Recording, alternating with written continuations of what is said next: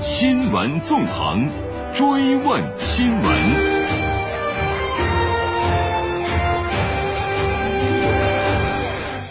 中国之声刚刚收到的消息，据国家卫健委网站通报，六月六号零至二十四点，三十一个省、自治区、直辖市和新疆生产建设兵团报告新增新冠肺炎确诊病例十九例，其中境外输入病例十四例，其中上海四例，广东三例，浙江两例，云南两例，辽宁一例，河南一例，四川一例。本土病例五例，均在广东，无新增死亡病例，无新增疑似病例。三十一个省、自治区、直辖市和新疆生产建设兵团报告新增无症状感染者二十一例，其中境外输入十九例，本土两例，均在广东。当日转为确诊病例三例，境外输入两例。当日解除医学观察十六例，均为境外输入。尚在医学观察的无症状感染者三百七十六例，境外输入三百四十二例。